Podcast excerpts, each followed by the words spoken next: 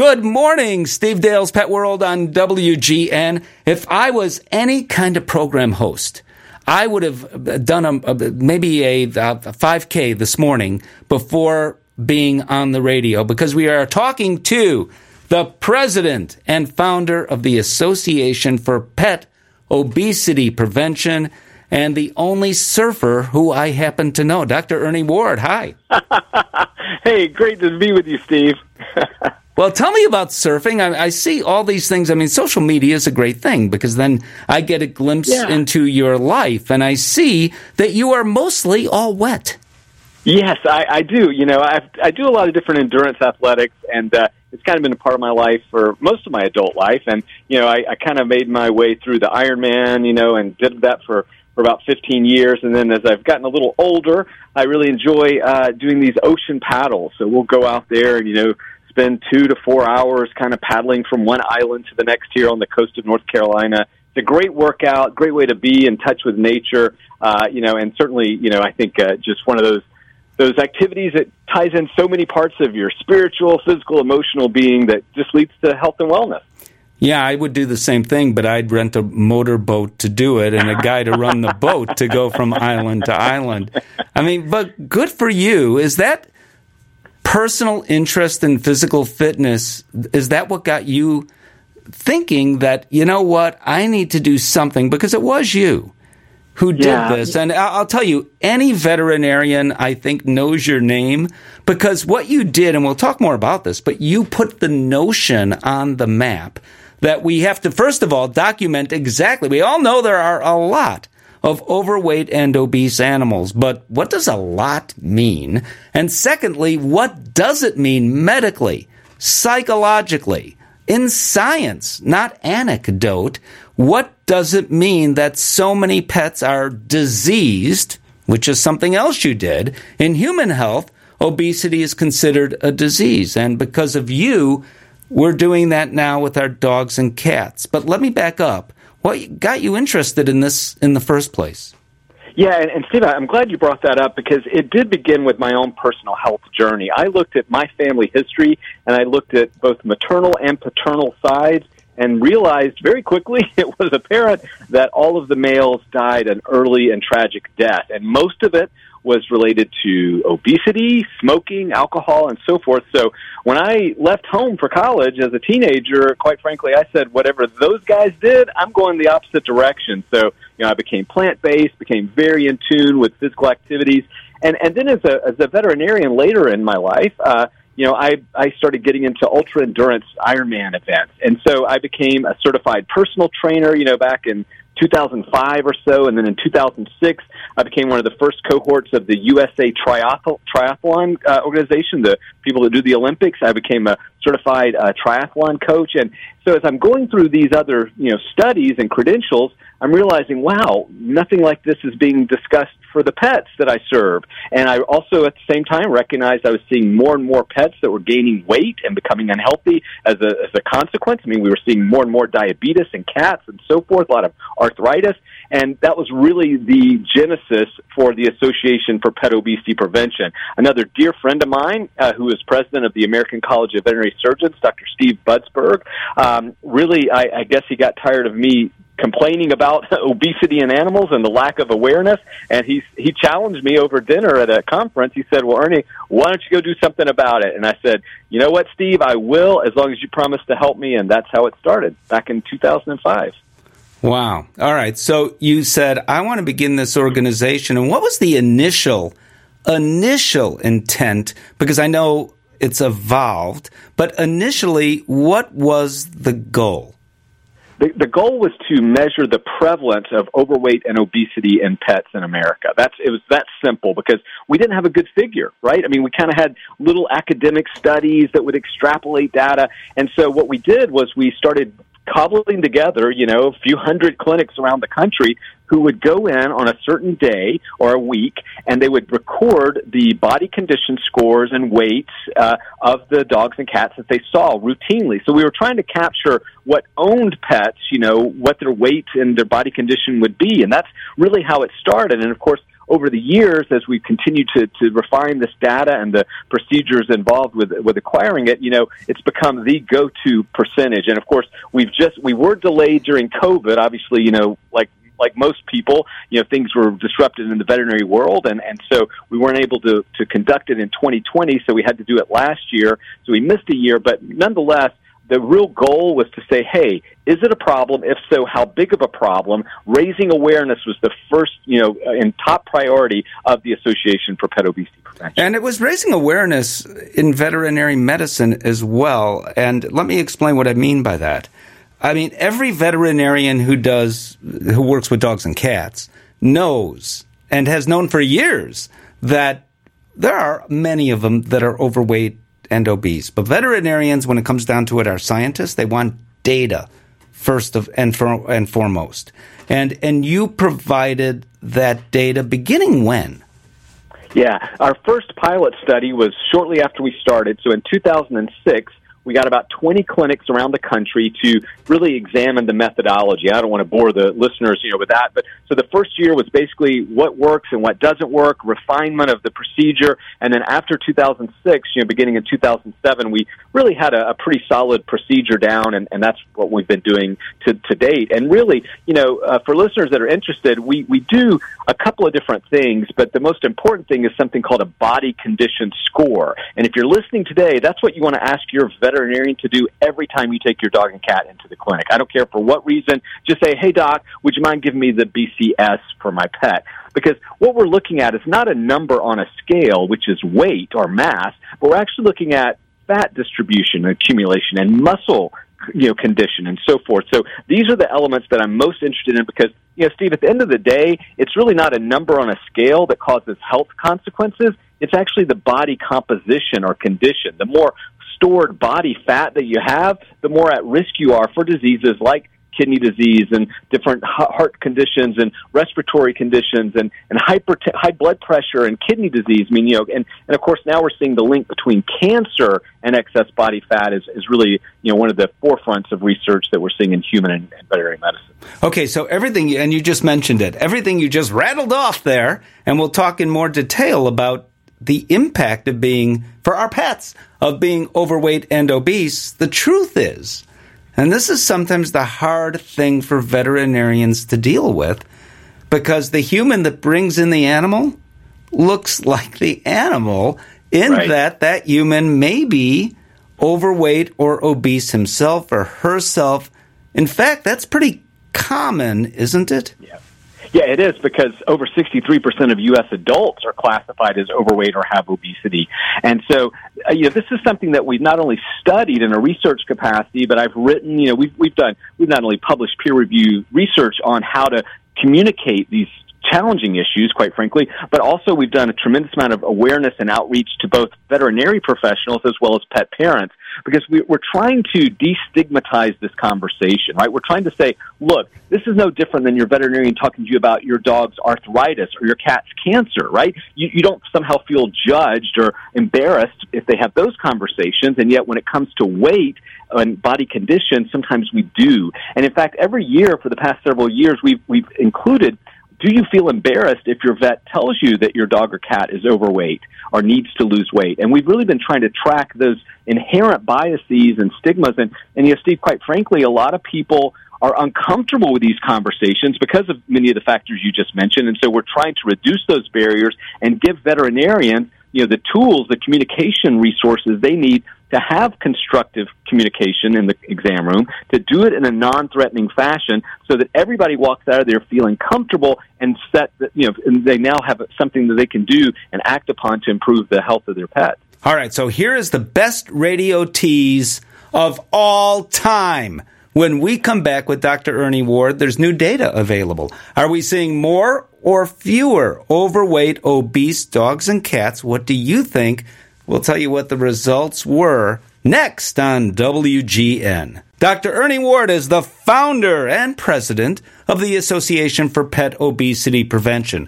And every couple of years, typically, there's a new survey that is released which tells veterinary professionals and the general public, all of you, how many pets there are that are overweight or obese. And there's new data. There's a new announcement. That's all the sound effects that we could afford on our budget, Dr. Ward. But you tell me what the new, the latest information is. Yeah, so so as you mentioned, biannually we do these surveys of veterinarians all across the country. They report body condition uh, scores for dogs and cats that they see. So these are owned pets, you know, not feral or free roaming dogs and cats. And unfortunately, the numbers did creep up slightly. So when we look at dogs right now, uh, the latest data, the 2022 State of Pet Obesity Report, which you can access online if you just go to petobesityprevention.org, you can download the full report. But the top line is about 59% of all dogs were classified as overweight or obese, and 61% of cats. Now, both of those numbers did increase from 2018, and if track it back to 2017 and 2016 and so forth. Uh, dogs showed the biggest jump, and uh, they went up from uh, we actually were about 56 percent in 2018, which was the last time we were able to conduct our survey. As as we mentioned in the in the earlier segment, you know, due to COVID, we were unable to do the 2020, so we had to skip to 2022. Uh, and cats again crept up about a percent. But Steve, there's there's part of this data that doesn't get reported as widely, and, I, and I'd love the chance to tell your your owners about it or your listeners about it. Is the fact that you know we continue to see an increase in the number of pets that have obesity. So see, it's not just that they're a little overweight, but now we've got dogs and cats that are at risk for clinical symptoms and disease.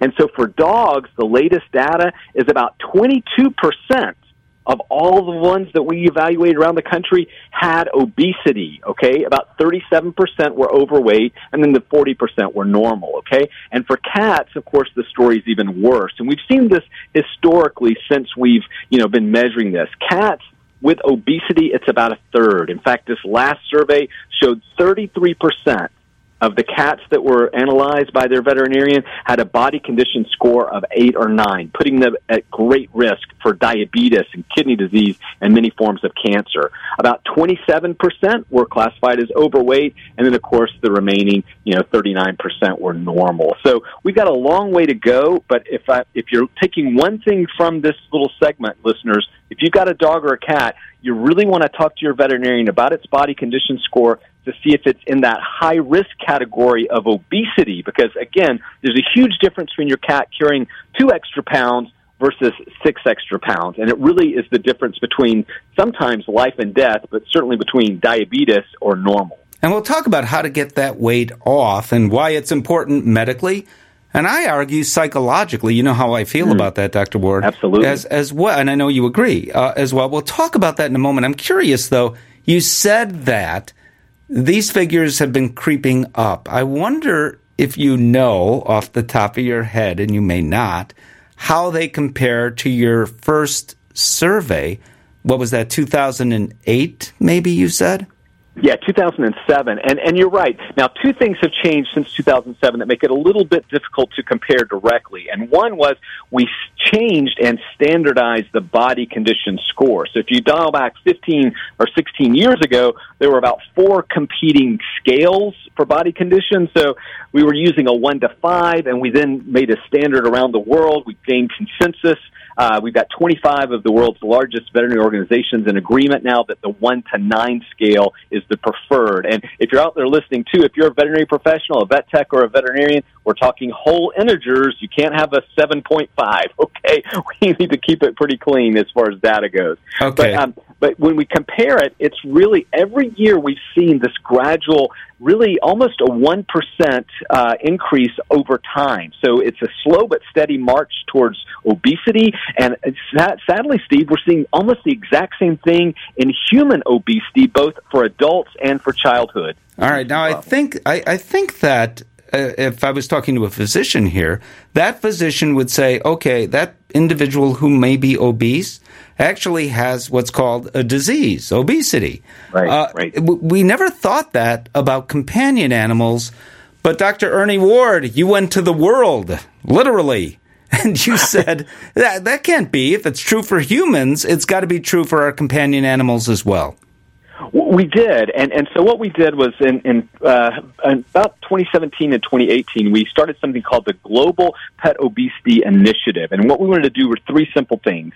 One, to standardize this body condition scale, right? So that we all would be saying the same thing. If we said a BCS of five, whether you're in Peru or in Canada or the United States or Germany, we were all speaking the same numbers, right? Okay. The second thing we wanted to do was actually define the term obesity and overweight because if you think about it, Steve, these are medical terms and they had no def- definitive definitions. And so we defined similar to the human obesity definition, anything of 30% above ideal, okay? So, and I know that's a bit subjective, but, you know, we have breed standards and so forth that we rely upon. And then the third part is what you're alluding to was that, and this was actually the most contentious of all the things that we were trying to do, and that was to declare obesity a disease, much like the American Medical Association has done, and of course all the European medical colleges as well.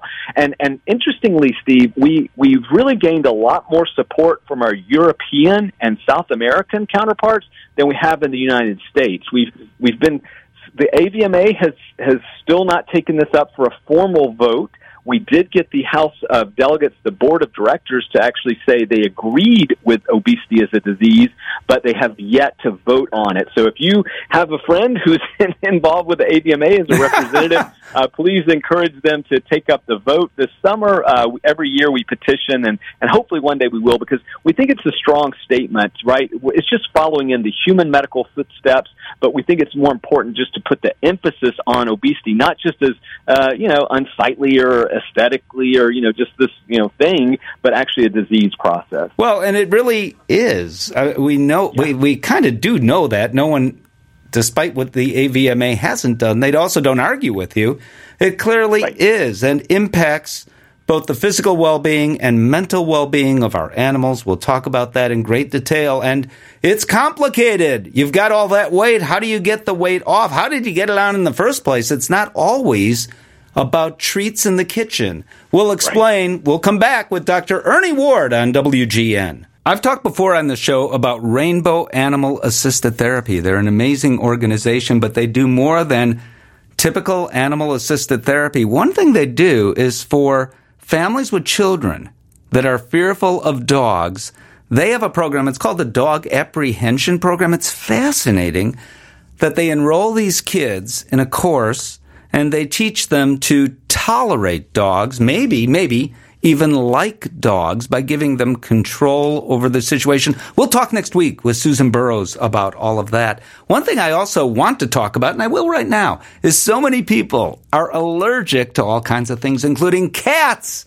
Cats, actually the number one allergy on the planet. And I'm asked about this all the time, and I'm so excited about Purina Pro Plan Live Clear. Why am I so excited? Because this is a cat food that actually neutralizes the protein that we're allergic to when we're allergic to cats. So no more cat allergies. Dr. Ernie Ward is the president and the founder of the Association for Pet Obesity Prevention. Prevention, that's the key word. We'll get to that in a moment.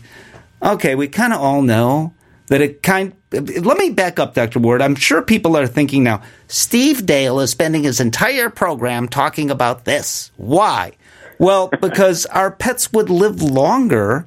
Right. And not only longer lives, but it's all uh, the, the, the famous Q word with a capital Q, quality of life, right. would be so different, healthier physically, healthier psychologically. So let's talk about physical well being of dogs and cats we now know this is not your opinion or my opinion, which you're about to explain. We know at least some, maybe not all of them, but some of the impact of being overweight or particularly, as you've talked about, being obese. Let's talk about dogs first. What are some of the changes physically that occur? Yeah, without, without a doubt, it's going to be gait abnormalities. And this is limping, inability to go up and down the stairs, hop in the car, really do the normal things that dogs do, whether it's playing fetch, chasing squirrels, or doing, you know, just going on a walk around the block.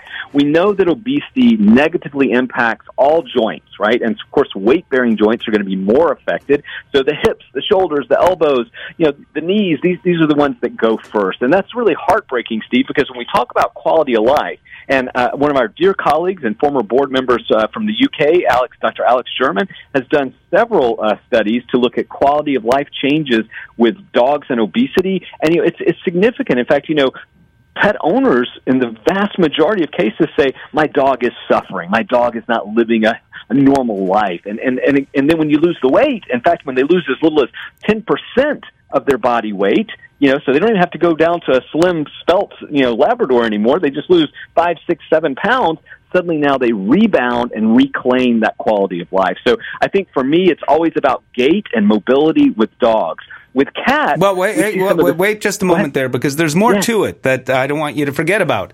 Uh, and that would be what was somewhat recently discovered. There is an association between some types of cancer and being yeah. obese as well in humans, I guess. But I don't know about that. I want to talk about dogs.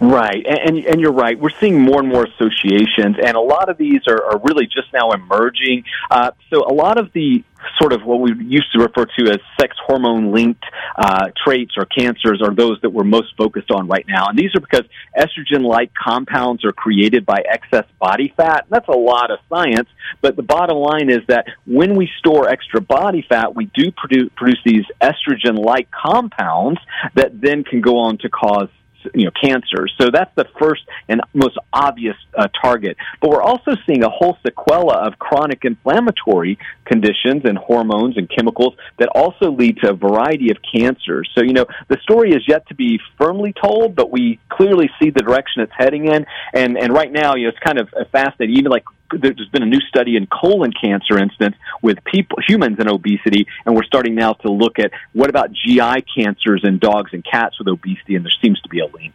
Yeah, not surprising, right? Because right. Uh, what we get, our dogs get typically, not always, but typically, and vice versa. And uh, you know what? Inflammation is is a key word here, I think. And well, it is a key word for us and for dogs we now we know that inflammation somehow cats respond even more radically, and I use that word on purpose to inflammation. Yes, yes. In fact, typically when I lecture to veterinarians, my first slide is that obesity is a chronic inflammatory disease state. That's usually what I start with because I want to paint a picture to clinicians that, hey, you know what? It's not just what you're seeing, right? The extra fatty folds and so forth, but it's actually underneath that at the cellular level that this damage is really, you know, wrecking their health. And, and, you know, one thing too, Steve, you did mention earlier about behavioral changes.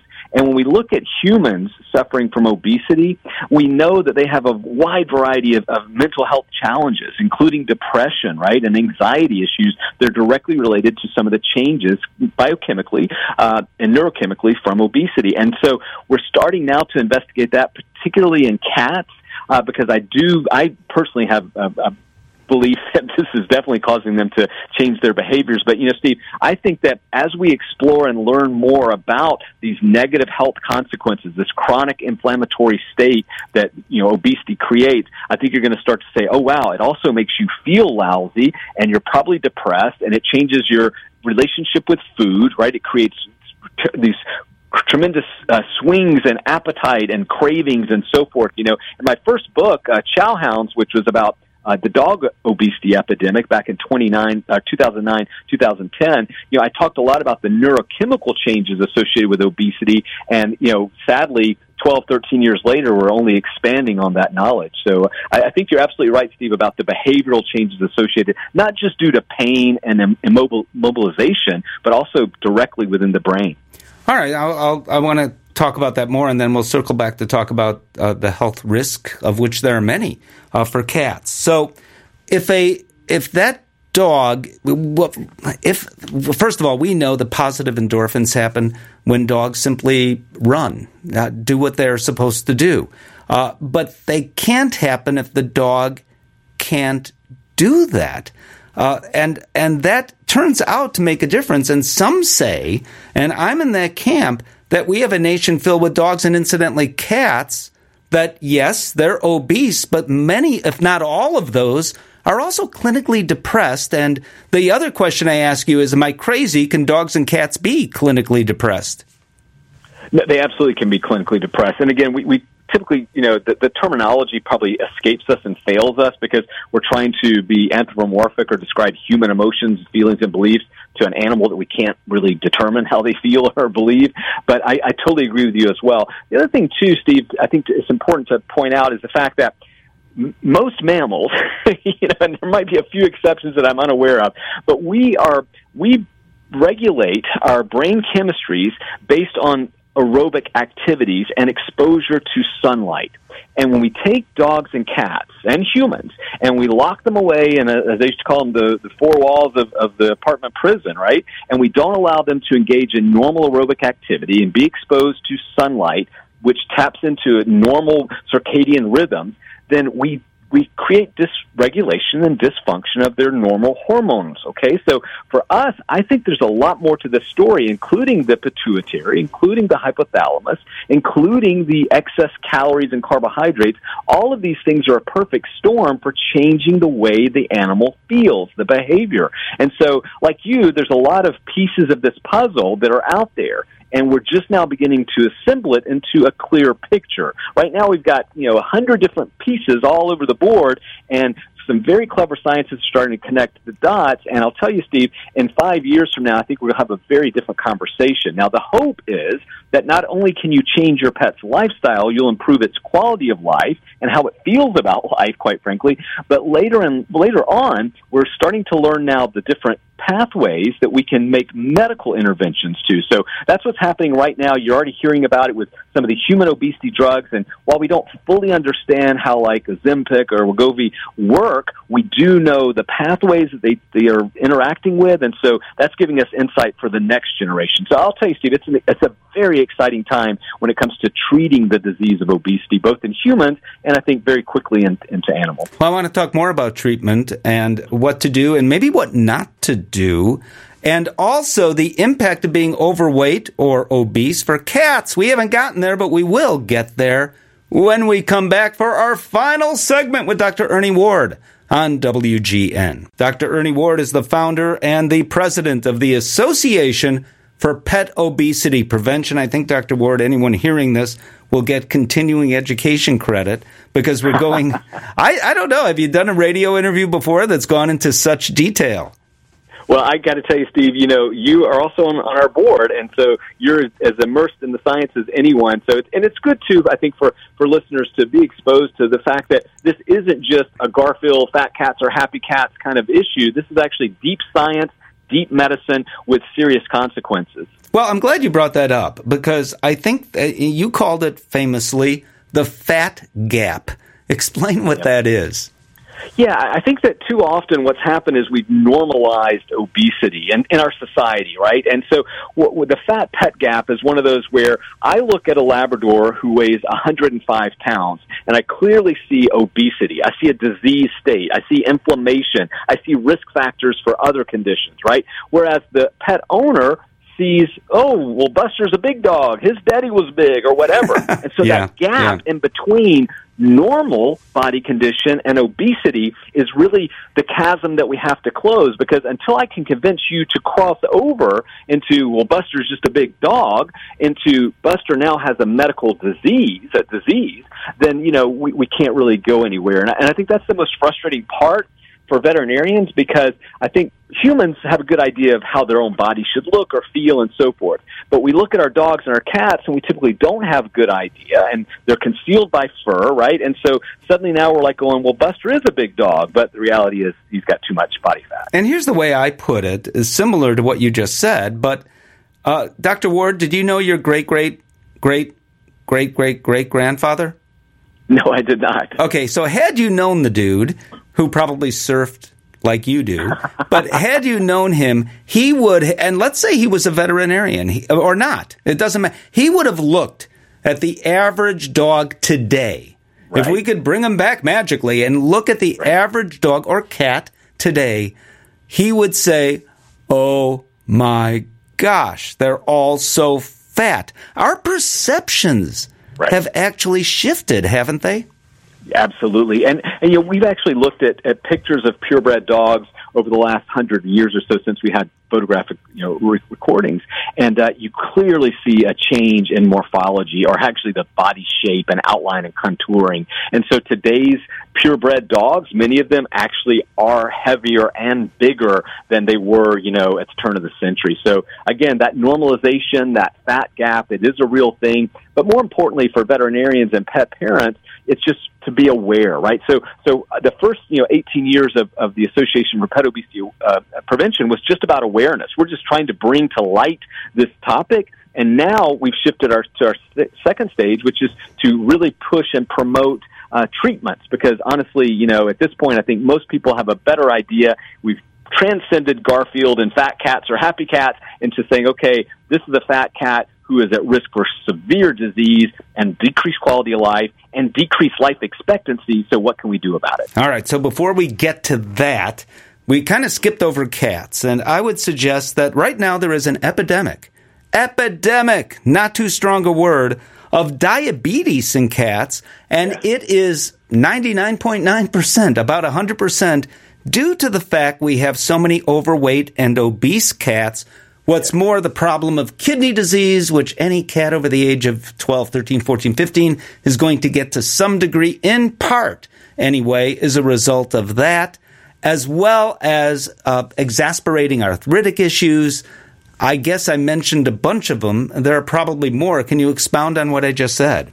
Yeah, and high blood pressure. I yeah. think that's the silent, yeah. deadly killer that nobody knows about and, and we don't talk about till it's too late. And I'm glad you mentioned the fact that diabetes, you know, we actually, I, I use the term, it's a food bowl disease, right? because we know unless your cat has had chronic pancreatitis or pancreatic cancer or certain drugs, then the ch- it got diabetes from excess body fat. I mean, this is just a normal sequela. You see it in humans, you see it in dogs.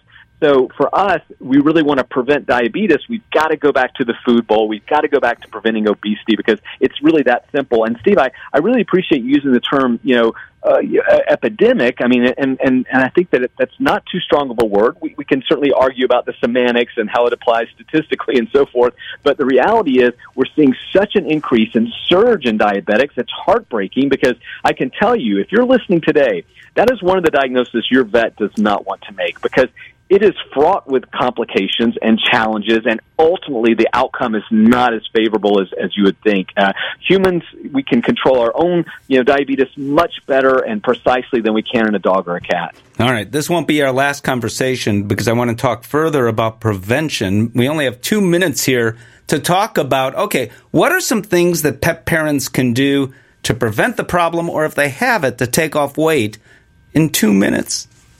Without a doubt, ask your veterinarian to do a body condition score each and every time. Okay, that is the really the most important thing. Ask them what the pet's weight was at your last visit. I think too often veterinary professionals get too busy in the hurly burly rush of the day, and they actually forget to look back at what the last weight was, which can be a huge indicator. So if the trend is suddenly you know suddenly going up, then we need to take some action. The second thing is to talk to your veterinarian, ask them to calculate the daily calories you need to feed your pet, and then take that number of calories and ask them to help you calculate the amount of food you should feed.